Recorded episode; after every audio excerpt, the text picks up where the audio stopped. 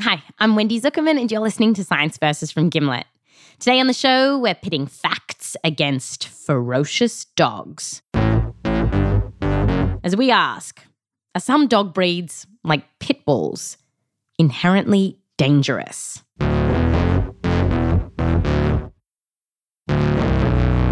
Several weeks ago, our senior producer Meryl Horn and her husband Chris Suter got a DNA test for their dog, Penny. Come here. Penny. So they could find out Penny's breed. They thought she was a black lab mix, but wondered what else might be lurking under the surface here. So they basically got her a 23andMe, but for dogs. Meryl and Chris had to swab Penny's cheek, Oh, she's a little nervous. which was a little tricky. We're gonna do science. Come here, Penny. You're gonna get a treat soon. But they got it. She got a little treat. Penny, not Meryl. Good girl, Penny. They sent it off and a few weeks later got an email. And Meryl couldn't wait for the reveal. All right, I'm gonna click the results. I guess there's a little video that we can watch. It says a perfect mix of five breeds. This is the breed reveal. Whoa, American Pit Bull Terrier was the first hit. German Shepherd. Oh. Chow Chow. What? Boxer. Boxer. And Yeah. one more Rottweiler. Oh, f- she's like a combination of all the worst dogs. Except for bad things about Rottweilers, pit bulls, of course, and Chow Chows are supposedly one of the more aggressive Those ones. are really aggressive. F- Yeah, her, her biggest one is definitely pit bull, forty percent. As you can hear, Meryl is a bit taken aback, seeing that her dog was a mix of all these breeds. I talked to her about it. What was so worrying to you? I mean, I think I've always just had this idea that there are some dogs out there that are scarier than others.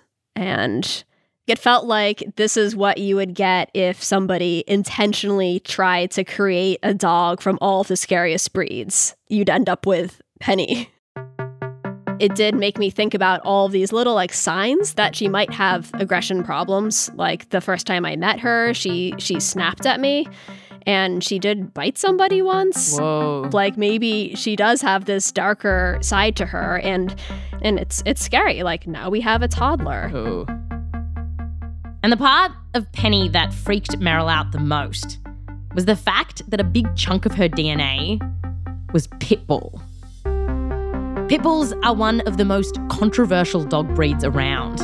In the news, there are these terrifying stories of people being mauled to death by these dogs. Tragic death in San Bernardino County tonight involving a pit bull. The 44 year old mauled to death, killed by her 8 year old pit bull. We went to go and play with him, and something in him just switched. Don't trust them.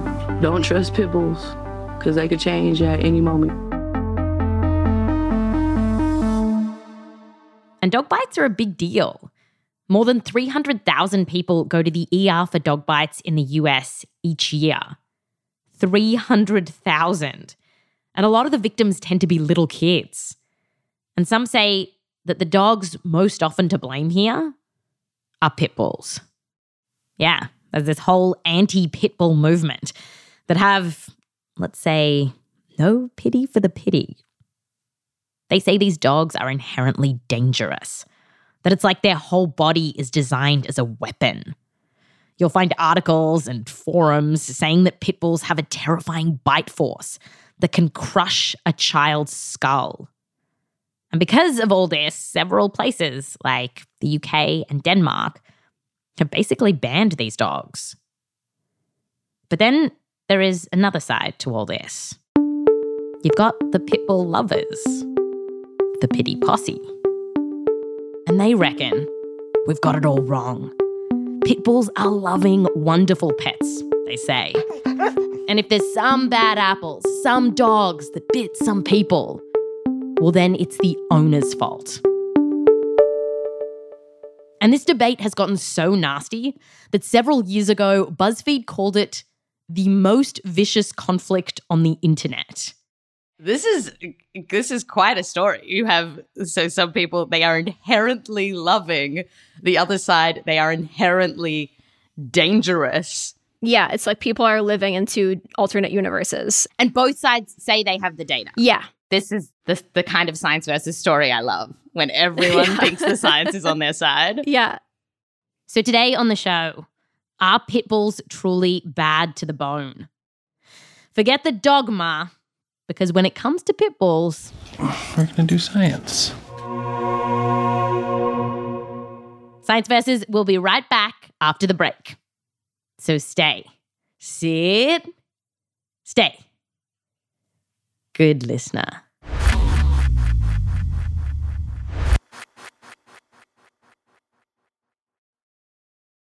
This episode is brought to you by Indeed. We're driven by the search for better. But when it comes to hiring, the best way to search for a candidate isn't to search at all. Don't search, match with Indeed. Use Indeed for scheduling, screening, and messaging so you can connect with candidates faster. And listeners of this show will get a $75 sponsor job credit to get your jobs more visibility at Indeed.com slash science. Just go to Indeed.com slash science right now and support our show by saying you heard about Indeed on this podcast. Terms and conditions apply. Need to hire? You need Indeed. This episode is brought to you by Anytime Fitness.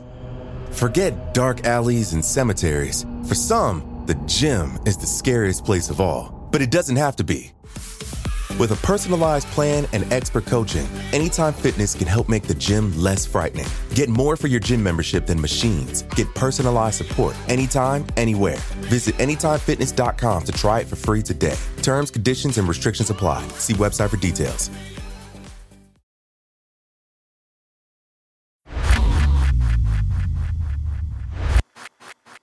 Welcome back. Today, we're looking at dog breeds and asking whether some dogs, like pit bulls, really are just inherently more aggressive and dangerous. So, after Meryl Horn, our senior producer, realized that she was basically the owner of a pit bull, she dove into the research on this. And Meryl is going to tell us what she found. Hi. So, where did you start? Step one. I mean, I think I just started Googling, like, are pit bulls bad? and saw, like, That PhD counting for something, Meryl. yes, uh, I used my research skills to Google, and one thing that came up right away to explain why pit bulls might be dangerous is that they have this kind of dodgy breeding history. Where do they come from? Uh, well, if you go back far enough, the ancestors of pit bulls were these dogs that were bred to fight bulls. Oh my gosh. Oh, hence pit bull. Yeah. And then generations down the line, these dogs were used to fight other dogs. So it's just kind of a lot of blood and violence throughout pit bull breeding history. Um, but the truth is that we bred a lot of dogs for violent purposes. Like beagles are used to hunt rabbits, and Rhodesian Ridgebacks um, were bred to hunt lions. What? The first Akitas were hunting wild boars and bears in packs. So you can make this argument like that they were bred for violence about a lot of dog breeds. Okay. Okay. But still, I'm still scared of pit bulls at this point. And all these other dogs now. Right. the Rhodesian Ridgebacks, you don't want to with those either. A hundred percent. No. And so then fast forward to today. And one of the big things that you read about on these anti pit bull websites is this idea that pit bulls are more likely to bite people. They'll point to like all of these studies that seem to back this up. So, like, one of these studies is literally called Mortality, Mauling, and Maiming by Vicious Dogs. That's some alliteration. And and what did what does this study do? So they looked at people who were brought into their, um, it was like a trauma center in Texas, and they looked at what kind of dogs bit these people. And they found that pit bulls were the dogs that were most likely to bite people. Um, and their, their takeaway is that pit bulls are inherently dangerous and that we should be regulating them like we do with wild animals like leopards. Wow. Yeah. And there are dozens of studies like this that show that pit bulls are more likely to attack people and have all these statistics, you know, backing that up. So ca- case case anti pit bull is is looking strong. Yeah. Um, but then I kept digging into these studies. Digging, nice. Huh? Isn't that what dogs do? Dig. yeah, like like a dog after a bone. I did dug and dug, Very- and very it good. turns out these studies are kind of a mess. Um, so they've gotten lots of criticism from other scientists. One big reason is that we just don't have any way of controlling for the like total number of dogs that are out there. Like we know lots of people own pit bulls, and so it could just be that if you've got a lot of pit bulls, you have a lot of bites from them too. Like it's just math. Right. You, we- we have to know what the denominator is, basically. Yeah, exactly. Oh, so yeah, okay. So in that, um, yeah, maulers, mutilators, and- Mortality, mauling, and maiming. yes, study. If, for example, in Texas, there's there is a, a lot of pit bulls, then you would have a lot of people at that hospital with pit bull bites, and that doesn't necessarily mean that they are more aggressive dogs. Yeah. Like one study found that the most common dog to kill someone in Canada is a sled dog. Is that because sled dogs are actually the most vicious dog, or is it just because there's a lot of sled dogs in Canada? and we don't know how many pit bulls there are in America versus other kinds of dogs. No, we don't. We just don't have these stats. And like, there's also like no real precise definition for what a pit bull even is. Really? Yeah. Um, like there are a few different breeds that are lumped into this category of pit bull, but sometimes people get it wrong. Um, so you you got to be careful about which studies you trust. But bottom line, as for those dog bite studies, the American Veterinary Medical Association has said, quote, dog bite statistics are not really statistics and do not give an accurate picture of dogs that bite, unquote. Ooh, that's that's some rough talk. yeah. But this does then leave us back where we started. So where do we go next? Yeah, I mean, all this just made me want to find better studies that I could actually trust. And you have the same number of dogs to start with. Yeah. Yeah, good denominators. Yes. Um, Love a good denominator. and I talked to someone who did a study like that. Her name is Anna MacNeil, and she was also fed up with these crappy denominators. So, first, we kind of nerd hated over that for a while. You have to go by the population. What's the probability Yeah. that any, you know, the, the more pit in Yes. the One of our population, the more one of our own. just by yeah. And so, you know, after looking at all the studies, I realized what we're missing. And I thought, I guess that's one thing that I can contribute to the scientific research is doing a study with the proper methodology. And then we got to talking about her study. So she started it when she was working on a master's for animal welfare at the University of British Columbia in Canada. And she hooked up with the British Columbia SPCA, an animal shelter, to try to track what happened when people adopted pit bulls. Like how many of them became beloved family dogs and how many of them got returned for things like aggression. Okay, so what did Anna do? So, the first step was to get some dogs for this study. Anna started categorizing the dogs that came into the shelter as either a pit bull or a non pit bull for the control group. There was a Catahoula. I think there might have been a Chow mix. Catahoula. One Catahoula. That sounds like a made up dog. No, Catahoula leopard dog. And so Anna got about 40 pit bulls and 40 of these other dogs for the study, and she looked to see what happened. Um, and so, right off the bat, they had to euthanize five dogs because they were aggressive towards the animal shelter staff. Oy. So, three pit bulls and two of the other dogs got euthanized then. Okay, so three and two sounding pretty equal. Yeah, there, there wasn't a difference statistically. And then she looked to see what happened after all those other dogs got adopted. Um, so within a couple months, 11 of the dogs were returned for aggression. And so Anna looked, were more of the dogs that were returned pit bulls?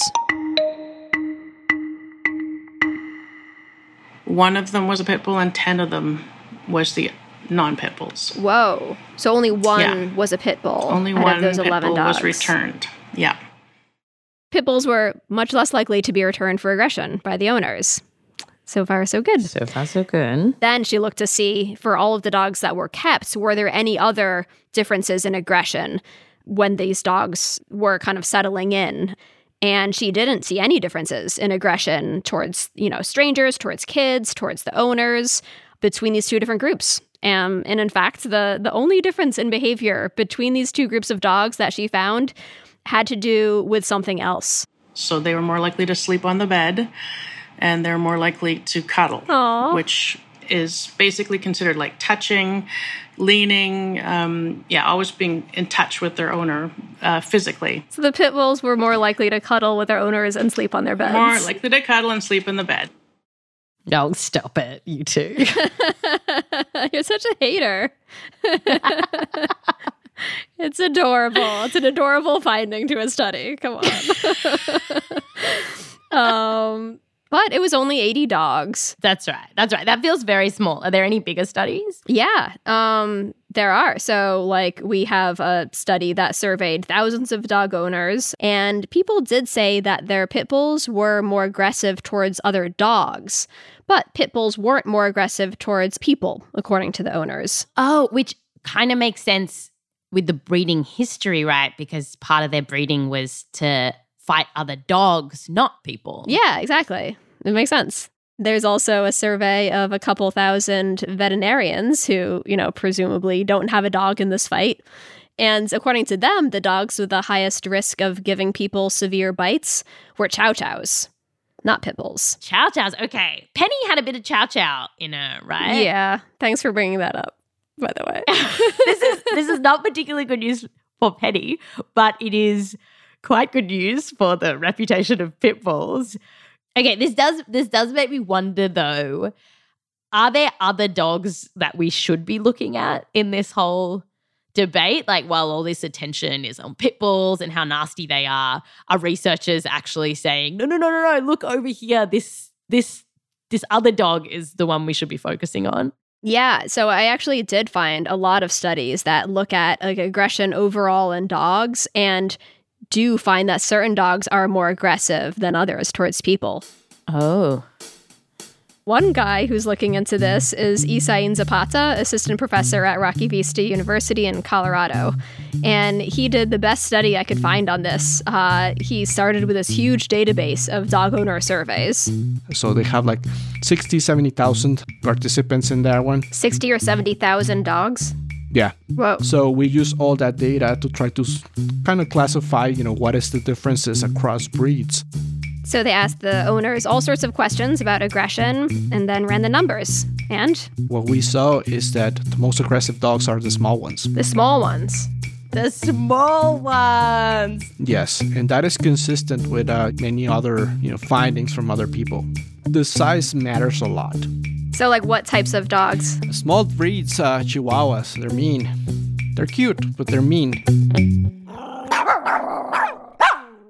So, Isain and a bunch of other papers often find that small dogs are on average more aggressive.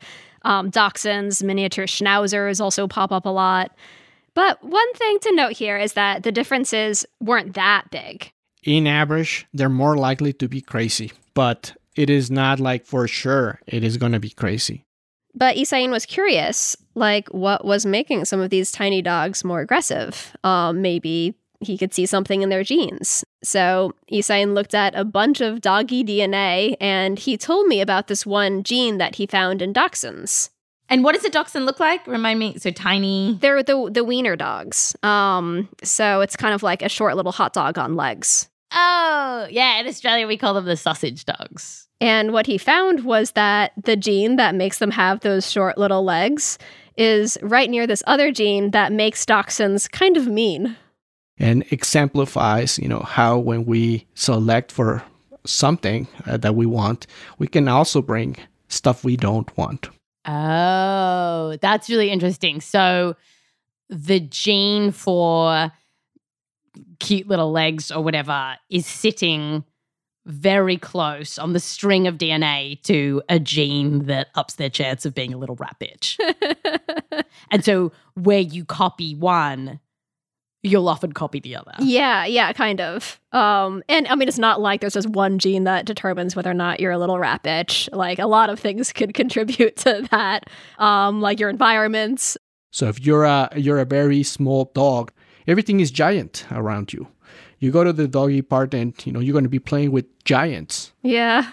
Your entire experience uh, is molded differently. And do we have do we have any evidence from other studies that there may be some aggression gene in pit bulls that we accidentally bred for? Yeah, I actually wanted to know that too. So I asked Isain that. We cannot detect it, and we haven't seen it so far. So you f- didn't find any like smoking gun here of like an aggression gene in pit bulls. No, we looked specifically for that uh, within the the ones that we evaluated, and we cannot we couldn't find it. Okay, okay. So, chihuahuas, dachshunds, the little ones, the little rat ones, they're the more aggressive. So, are pit bulls off the hook completely? No, no. So so far all we've been talking about is whether or not they're more aggressive than other dogs. But there's something else that you should know about pit bulls before you cast your judgment. Okay. And this is coming up after the break? Yep. And we're going to have to use some crystals and dog cadavers. Oh, jeepers. Okay.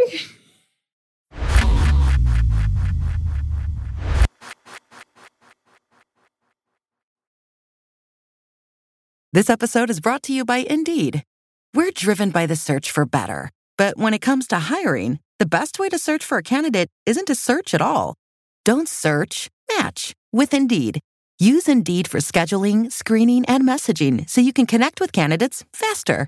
And listeners of this show will get a $75 sponsor job credit to get your jobs more visibility at Indeed.com slash science. Just go to Indeed.com slash science right now and support our show by saying you heard about Indeed on this podcast. Terms and conditions apply. Need to hire? You need Indeed. This episode is brought to you by Anytime Fitness. Forget dark alleys and cemeteries. For some, the gym is the scariest place of all, but it doesn't have to be. With a personalized plan and expert coaching, Anytime Fitness can help make the gym less frightening. Get more for your gym membership than machines. Get personalized support anytime, anywhere. Visit AnytimeFitness.com to try it for free today. Terms, conditions, and restrictions apply. See website for details. This episode is brought to you by State Farm. You might say all kinds of stuff when things go wrong, but these are the words you really need to remember. Like a good neighbor, State Farm is there. They've got options to fit your unique insurance needs, meaning you can talk to your agent to choose the coverage you need, have coverage options to protect the things you value most. File a claim right on the State Farm mobile app and even reach a real person when you need to talk to someone. Like a good neighbor, State Farm is there. This episode is brought to you by Essentia. A better you starts with better hydration. Essentia is on a mission to inspire people to do what matters most. Their proprietary ionization process transforms water from any source into ionized alkaline water, providing water that's 99.9% pure with a pH of 9.5 or higher. Essentia overachieving H2O, the number one ionized alkaline water. Shop now.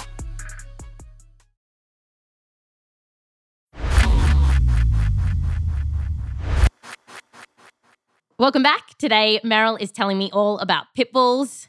We've just found out that when you look at the best science, it doesn't look like pit bulls are more aggressive towards people.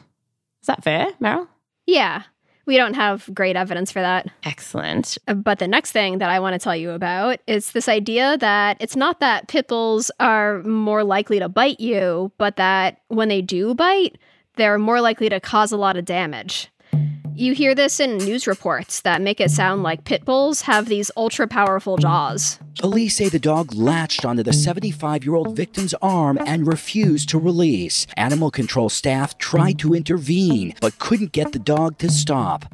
And I've seen a bunch of stories like this. They'll talk about how pit bulls will latch onto someone and won't let go. People in these situations will sometimes like stab the pit bulls to try to get them off because they can't figure out any other way to stop the attack.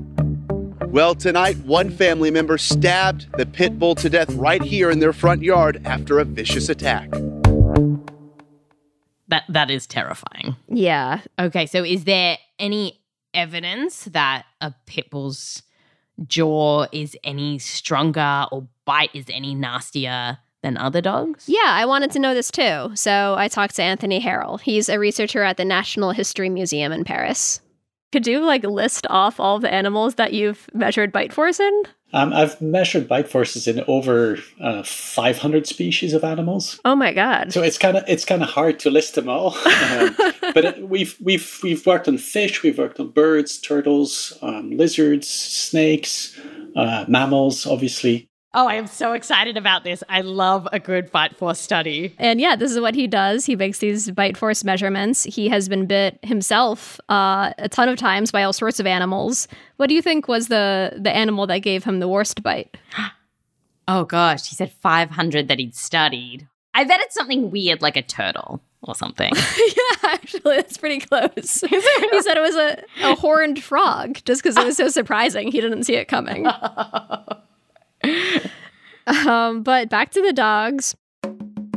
So, Anthony wanted to see whether some dogs have a stronger bite force than others. So, he got 47 dog cadavers from vets Oh. where the owners agreed to donate their dogs' bodies. And for Anthony, this was pretty exciting. I mean, as an anatomist, I really enjoy doing the sections because you can really get to uh, get to the nuts and bolts of how the system works. Um, we take out muscle by muscle, we weigh the muscles, we measure their lengths. So they dissected all sorts of dogs, like a Doberman, a Husky, a Toy Spaniel, and a Pit Bull. And then they measured a bunch of stuff like the muscles around their jaws and the shape of their skulls. They threw all of this data into a model to predict bite force. But to see if that model was accurate, they needed to get some dogs that were alive. Um, so they got some dogs that were trained to bite on command. Where do you find dogs that can bite on command? Is that a thing dogs can do? Some of them, yeah. So there's um, actually this uh, whole competition where people train their dogs to be really good guard dogs. And so, as part of that, they have to bite people. Um, and so, Anthony basically borrowed some of these dogs to measure their bite force. If you want to see what the study looks like, uh, just click on this link. Ooh. Anthony's the one in the back. Oh, nice. So they just like bite, go bite. Yeah, they they're saying, "Here you go," um, in French. What's that thing the dog's biting? So they they have the dog bite this thing that sort of looks like looked like an oven mitt to me, but inside of that oven mitt thing is a special device that can actually measure how strongly the dog is biting. Um, it it uses a crystal. Oh, fancy. yeah. It's called a piezoelectric crystal. Huh. And so this crystal has the unique opportunity that as you deform it, so if you push on it, it sends out a current. And the more you deform it, the higher the current. So they combine the data from those dissections with the data from the live dogs to find out which dogs have the strongest bites. Aha. So what did they find? Uh, let's start at the bottom with the dogs that have the weakest bites. So the two dogs in Anthony's study with the weakest bites were a Chihuahua and a Toy Spaniel. Obviously, like the bigger the dog, the harder it's going to bite. It makes a lot of sense. Uh, a bigger animal will have more muscle. As you have more muscle, you can bite harder. Yeah, so that was one big pattern. The smaller the dog, the weaker the bite. They're meaner, but they nibble on you. It's not a big deal if they bite. Yeah, it kind of balances out nicely that way, right? Okay, okay, all right. And then um, that was so that was one pattern. Uh, another pattern that he found had to do with the shape of the head. So the dogs with the long, skinny heads, like greyhounds, had weaker bites. And so, what were the the dogs with the strongest bites then? And so the dogs with the strongest bites are typically these breeds that you can think of that have these really wide, bulky heads. Um, this provides lots of space for the jaw muscles, and those are the dogs that actually can bite uh, quite hard. So basically, you can think of Rottweilers, you can think of like uh, pit bulls, you can think of uh, all of these kind of breeds, mastiffs, um, that are bred for actually fighting, for biting, for defense. Yep. The pit bull that they looked at was at the top of the charts, Mm-hmm. um, along with some other of these big fat headed dogs like the Rottweilers and a Mastiff. Okay. Um, so this is is very much a point, a science point in favor of those who think pit bulls are inherently more dangerous. Yeah, totally. And this might explain why, if you look at people who need to go to the hospital from dog bites, the people who got bit by pit bulls often have worse injuries compared to people who got bit by other dogs. Oh, this feels like a very big point in the favor of the no pity for the pity party. Yeah. Pit bulls can give some nasty bites, along with a bunch of other fat headed dogs. Yes, that don't have such terrible reputation. Yeah, yeah. Like they're part of this kind of group of dogs that are capable of inflicting a lot of damage. Um, but the science doesn't back up all of those stereotypes about pit bulls. Like that idea that they can like latch on to their victims for a lot longer than other dogs. I asked Anthony about that idea. There's no data out there in the literature where people have tested the amount of time a dog can hold on and produce a certain amount of bite force. Um, and I would expect that dogs like uh, fox terriers and these kind of breeds that they would also be just as good at, holding on um, to an object. And Anthony doesn't buy that pit bulls deserve this reputation that they have when a lot of other dogs have strong bites too. Pit bulls don't really stand out relative to other wide-headed dogs. Um, some are bigger than others, so the bigger they are, the harder they bite. So in absolute terms, a Rottweiler will bite harder than a pit bull because it's a bigger dog. And I, I think the biggest misunderstanding is that um, just because a dog can bite hard, that is going to be aggressive. Um, absolutely not true. Uh, so intrinsically, a pit bull can be just as sweet as any other dogs. Right. We tend to think of aggression in a dog and its bite force as the same thing. But he's saying they're actually separate traits. Yeah. And Anthony thinks that when it comes to dog bites, it's not actually about the dog breeds at all. It's not the dogs that are the problem, it's the dog owners that really are the problem. Okay, this is something we haven't talked about yet. This idea that it's not the dog, it's the dog owner. Yeah, and there is some evidence for this. So, like, one study looked at over 200 dog bite fatalities from across 10 years, and they found that 76% of the time, the dogs that killed someone were, quote, kept isolated from regular positive human interactions, unquote. I talked to Anna MacNeil about this, and she said to picture a dog that's like always tied up outside. They've perhaps spent their life in a yard or on a chain. Uh, they spend a lot of time barking at fences. They're not properly socialized. But, you know, a lot of this could also just be miscommunication. Like, we're two different species, and sometimes it's not always intuitive to read what a dog is feeling. Right. And the experts think that one thing that could help all of this is if we got better at reading dog behavior. Uh huh. Okay, so in a, a lot of the news stories about dog attacks, the owners will say, like, oh, my dog bit someone and it was completely out of nowhere. Um, but Anna's skeptical about this because what she's seen um, a lot of the time is that people just don't know what the warning signs look like that come out like before the dog actually bites. Owners don't always notice the signs that you need to be noticing. So they might say this was completely unprovoked. This dog has never acted like this before. But but to anyone who really knows dog behavior, the dog had been warning for a long time and was giving fair warnings. So, yeah, experts told me that often, like, if a dog is feeling threatened, it'll give like a hard stare or growl, or it'll like show its teeth a little before actually biting someone. And it's like our job as dog owners to pay attention and then intervene before that leads to a bite. But one group of people that's really bad at looking for these warning signs is kids. Like, not by their own fault, like, they're just like kind of young and stupid, but like, right. a lot of kids do get bit by dogs. Researchers think that maybe a lot of these bites are preventable if we teach kids better, like, how to behave around dogs. Um, like, don't pull on dogs' ears. Don't run up to a dog you don't know and stare at it in the eyes. Don't stare at it in the eyes? I didn't know. Oh, okay. Yeah, I mean, some of it's common sense um, to some people, and other thanks. but no, but even for me, I didn't know some of these things. Like I, so Where- I mentioned. What, what are the other things? Um, so like, if a dog chases you, what would you do? Like a scary dog is running after you. Stop, right? I think I would. I would stop. That's right. Yeah. Is that right? Are you supposed to stop? But that feels stupid. It feels kind of counterintuitive. Like I think I might want to run away as fast as I can, but no, apparently the answer is don't run away, don't scream, just be quiet and stay still and usually the dogs go away. And so, so the science shows that teaching all this stuff to kids can change their behavior when they're around dogs. Awesome. Yeah. And not just What did you call them? Stupid little kids, but No. stupid little adults too. yeah. Can help us all. to to to bring this back to Penny, your um genetically designed Monster. a monster. yeah, your genetically designed monster.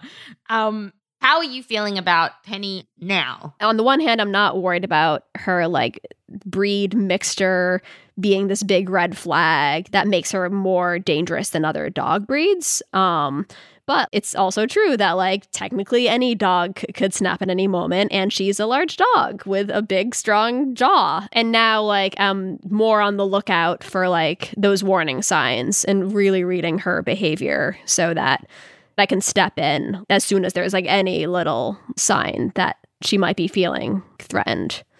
Well, Meryl, you uh, worked like a dog on this episode. You, you hounded the research. You powered at it like a Rhodesian Ridgeback after a lion. Wow. And now you get a treat. Did I get my treat now? Thanks, Meryl. Thanks, Wendy. That's Science Versus. And how many citations in this week's episode? Oh, citations. There are 80 citations in this week's episode. 80, 80 citations. Excellent. And if people want to find them, where should they go? They can go to our show notes and then follow the links to the transcript. Next week on the show is ketamine. It feels like it's this like magical new drug for depression, but I'm, I'm still wondering if it's like legit, if it, if it's real or not. Yes, that's yeah, exactly. That's exactly what we're looking into. Um thanks, Meryl. Thanks, Wendy.